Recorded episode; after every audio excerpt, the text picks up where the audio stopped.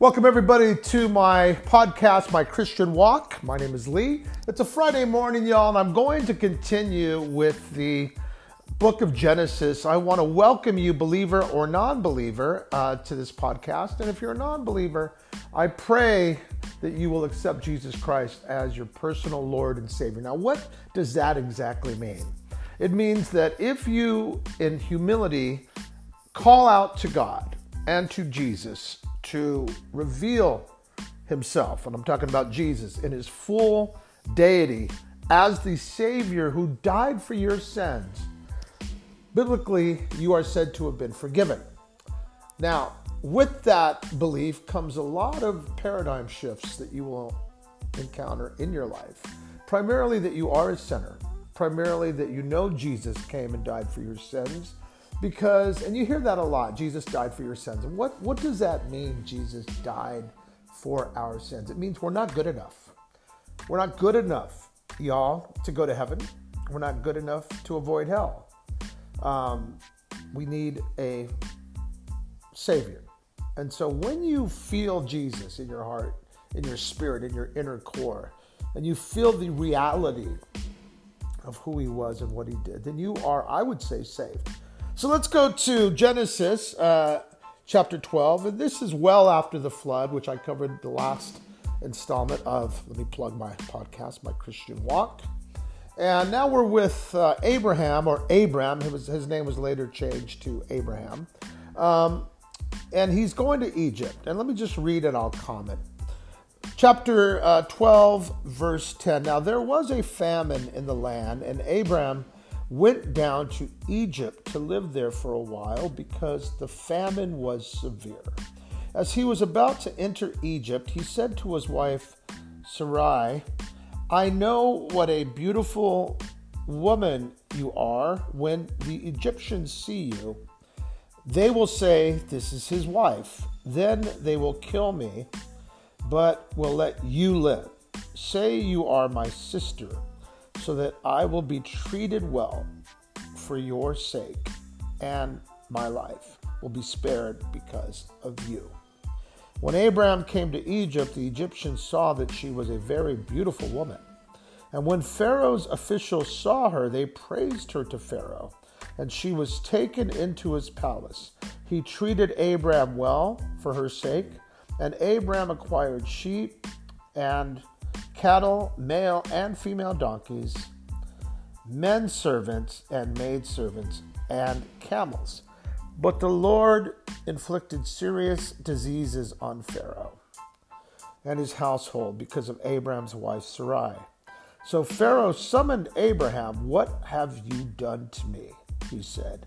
Why didn't you tell me she was your wife?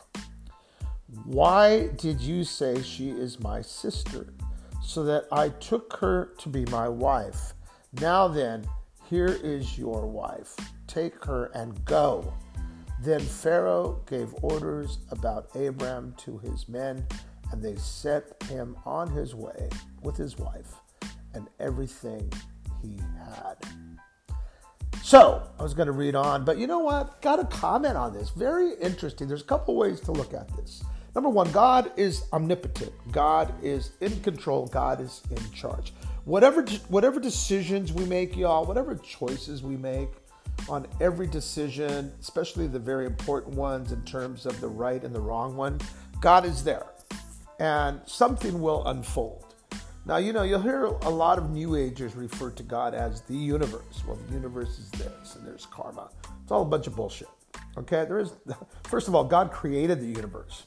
Now, karma is just some New Agey uh, term that describes this mindset that whatever you do bad will be, you know, returned to you more so badly for your sake. I mean, I'm giving my interpretation of it. Hence, if you do good, then good things will happen. Bunch of shit. Total lies from the pit of hell. Number one, God's in charge, God's in control. Now, here's what's interesting Abraham is fearful. And Abraham does not want to go into Egypt because of the famine with his wife Sarai as his wife because the Egyptians are going to kill him, he thinks.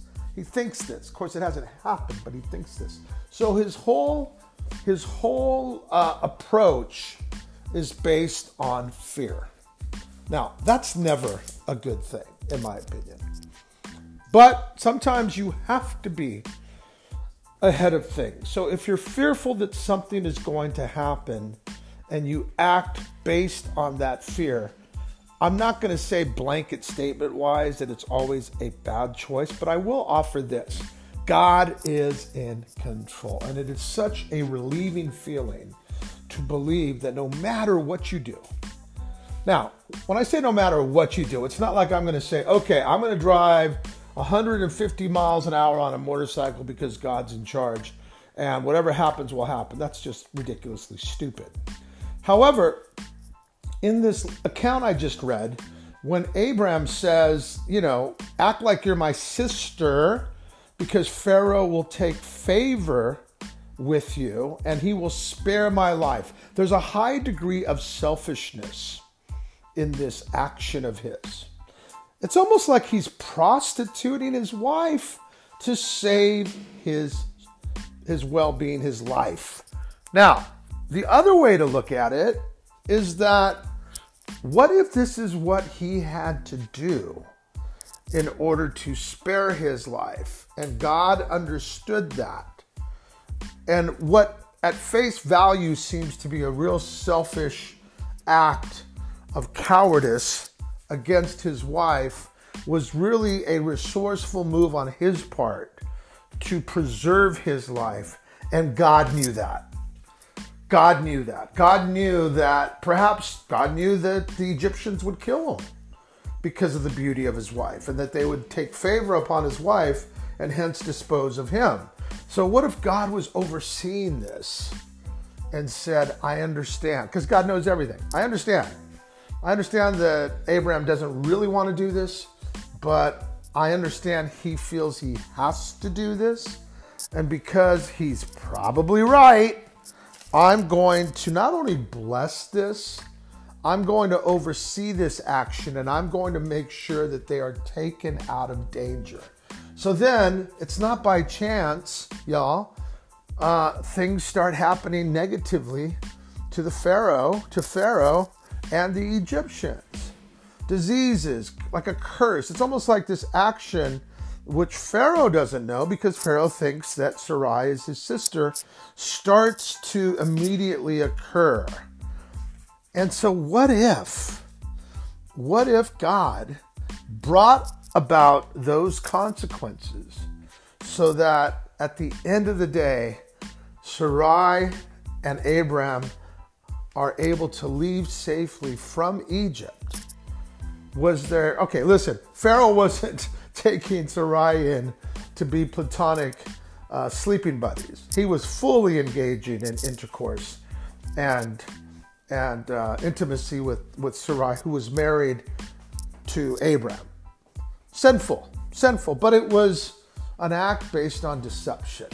But at the end of the day, y'all, what happens and why do I share this with you? Because I always say it goes it goes deep into our inner core.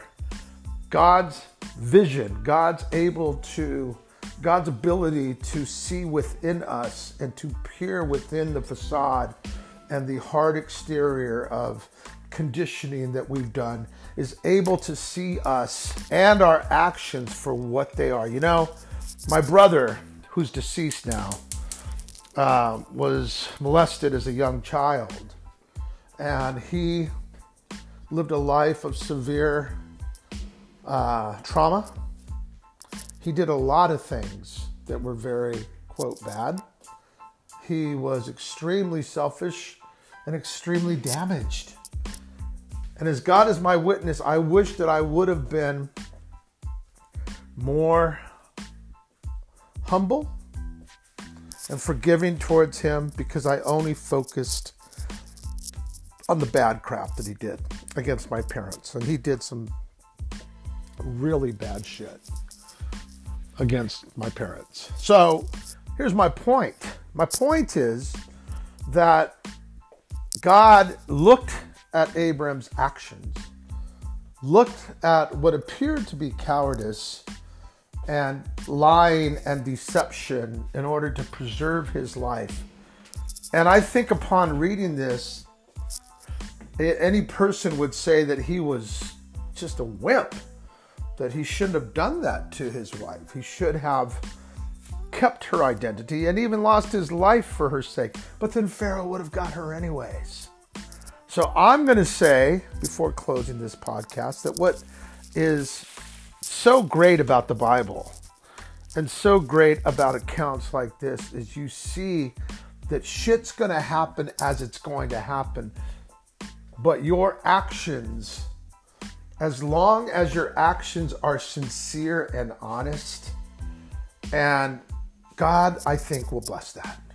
I think God will bless. I think God blessed this. I think God knew that this is what Abraham had to do to save his life and to preserve his relationship with his wife. So, did she have to have a few nights of hokey pokey with Pharaoh? Yes, absolutely. Pharaoh thought he was uh, Abraham was her brother and that she was his sister. So there you go. God's in charge, y'all. God's in charge. Thanks for listening. Have a great weekend, y'all. Peace.